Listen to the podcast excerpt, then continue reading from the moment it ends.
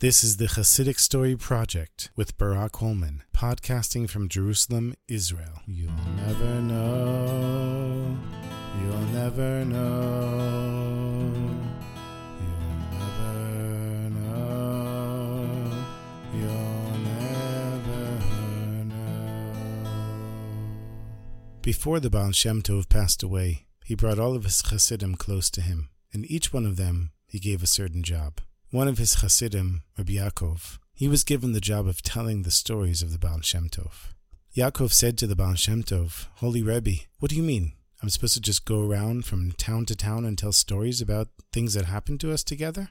And the Heilige Baal Shem Tov, he said, exactly. And Rabbi Yaakov, he said, but Rebbe, how am I going to know when I'm when I when I can stop? I mean, I've got a wife and family. I don't want to be traveling around forever. So the holy Baal Shem Tov, he said to him, Rabbi Yaakov, it'll be clear to you, and when the day comes, it'll be well worth your while. And the Baal Shem Tov passed away. Everybody knows he passed away on Shavuot, on Shavuos. And after the holiday was over, Rabbi Yaakov, he started on his way. Going from town to town, he would gather people together and tell them stories of the holy Baal Shem Tov. And one day, during his travels, he heard that in a certain town in Italy, there was a, a wealthy Jew who wasn't a chassid, a wealthy Jew who loved hearing stories of the Baal Shem Tov. So Yaakov works his way over to Italy and finds this wealthy Jew. And he comes there and he sees this huge mansion. In the front there's a huge a huge field with trees and grass. And in the back it's even bigger. And he goes up the broad staircase to this grand door and he knocks on the door and the butler answers and he says, I'm here to see the master of the house. And this wealthy Jew comes out and he sees Yaakov and he says, Shalom Aleichem. Yaakov says, Alechem Shalom. And the wealthy Jew says, Yes, my friend, how can I help you? And Yaakov says, I am the official storyteller of the Heilige Rebbe, the Baal Shem Tov. The eyes of this wealthy Jew light up. And he says, Really? Come inside. I've been waiting for somebody like you for the longest time. So Rabbi Yaakov comes in, and the wealthy Jew, he feeds him and puts him in a comfortable room. And the wealthy Jew says, Listen, this uh, Shabbos, we're going to invite the entire Jewish community in our town. We're going to have a huge meal out in the front of the house. We're going to set up lights and candles and chairs and tables. And when the meal is over, I want you to get up and tell some stories of the Heilige Baal Shem Tov. Said, sure, no problem. And everything is arranged, and this beautiful meal is given. The community is there and served by waiters with white gloves. Beautiful meal, and everyone's so happy. And the meal is over, and the wealthy Jew stands up and knocks on his glass, and he says, Listen, everyone, I have my good friend here, Rabbi Yaakov, and he's the official storyteller of the Heilige Rebbe, the Baal Shem Tov. And he's going to now tell us some stories. And Yaakov gets up and Yaakov, who knew literally thousands of stories, many of them where he and the Baal Shem Tov were together, he couldn't remember a single story. Couldn't remember anything. He's so embarrassed, and he turns to the wealthy Jew and says, I'm so sorry. And the wealthy Jew says, No problem. It's fine. Tomorrow, we're going to have another meal, just family, and hopefully you'll remember some stories. And after davening, they have this beautiful meal. And again, Yaakov can't remember a single story. Not at the second meal, and not at the third meal in the afternoon, and not in Malava Malka, the meal of David Melech, the King David. He couldn't remember any stories of the Baal Shem Tov, and he apologized profusely to the wealthy Jew. He said to him, I'm so sorry. I really don't know what happened to me. I literally know thousands of stories, and I can't remember a single one. And the wealthy Jew, he said, It's okay, Yaakov. It's okay. If you remember a story, just come back here. And he paid him handsomely, because the deal was he was willing to pay 50 lira for every story of the Baal Shem Tov that Yaakov could tell. So he gave him a 100 liras and sent him on his way. Yaakov figured with all the stories that he knows, getting paid 50 lira a story, he could retire for life after this. He left with his 100 liras. Wasn't bad.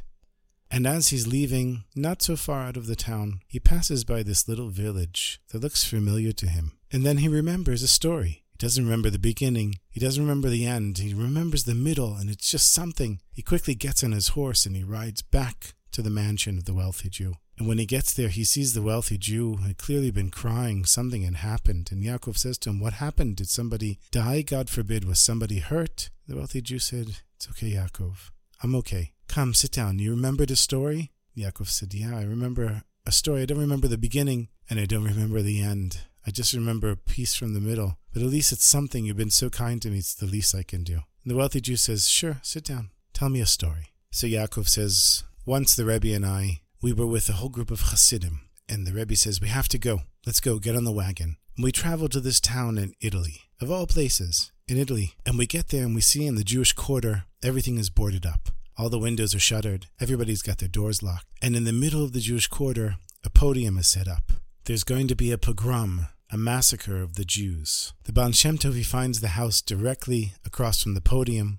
The Baal he goes and he knocks on the door of this house. Nobody answers. The Baal he knocks and knocks and knocks again, and he shouts, It's me, Yisrael, the holy Baal Shem Tov. Please open the door.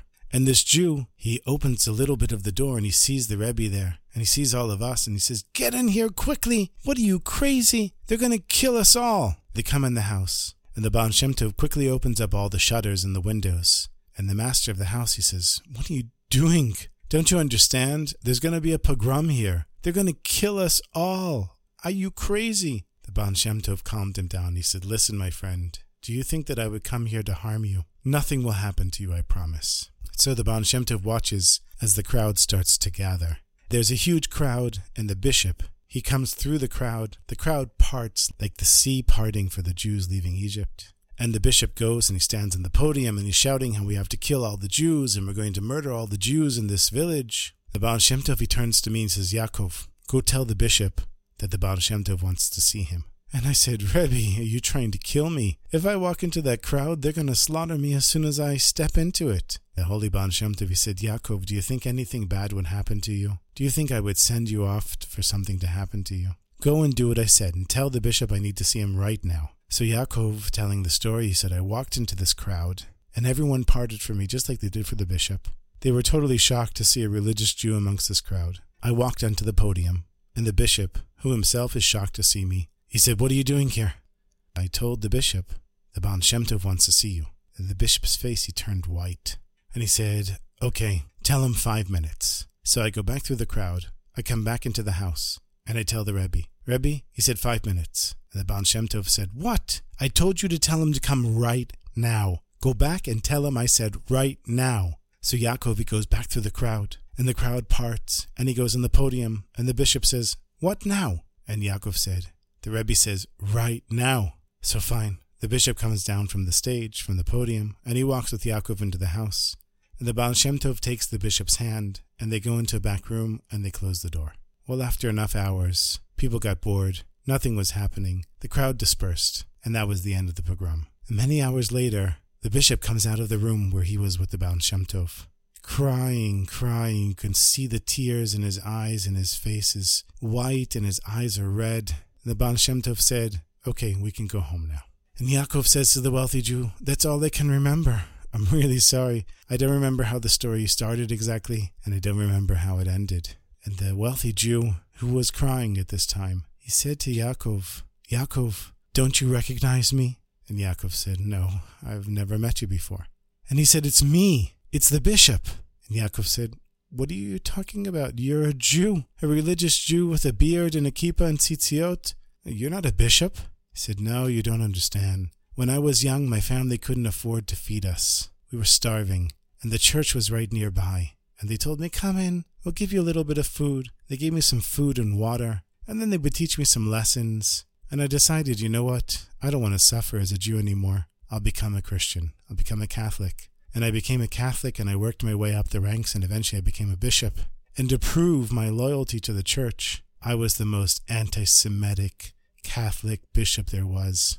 I wanted to kill all the Jews, although deep down I just wanted to be a Jew again. And I needed the Heilige Baal Shem Tov to call me during that pogrom, bring me into the room, and tell me a path of how to do tshuva, of how to come back to Hashem.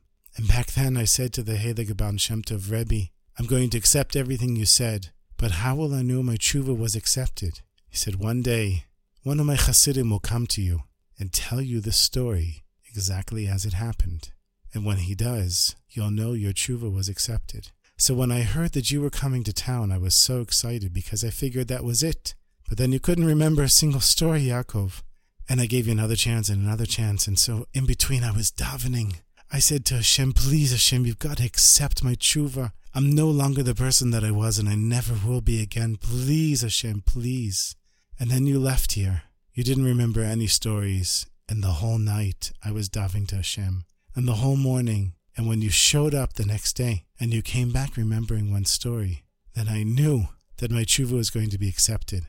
And the way that I really knew was when you told me back the same exact story that had happened to me and the Rebbe so many years ago.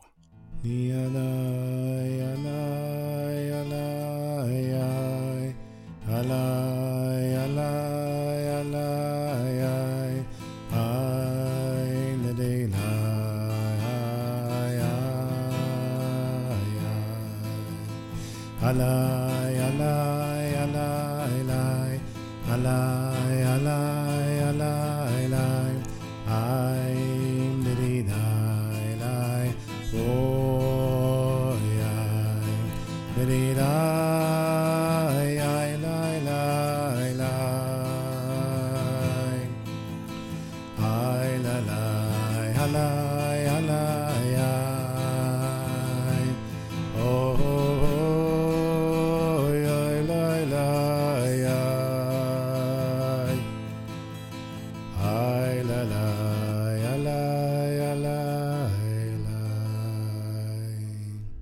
People have said to me, Wow, I love this idea, the Hasidic Story Project. How can I be a part of it? You can be a part of this project by going to my website, HasidicStory.com. H A S I D I C S T O R Y dot com. That's Hasidic Story without the CH, without the Cha. And there you'll see a, a link that says Become a Patron. That'll take you to a Patreon page where you'll see all kinds of perks and rewards that you can get by becoming a part of this project and coming into the inner circle of the Hasidic Story Project. Please go to my website, HasidicStory.com. H A S I D I C S T O R Y.com. And you can participate in the project there.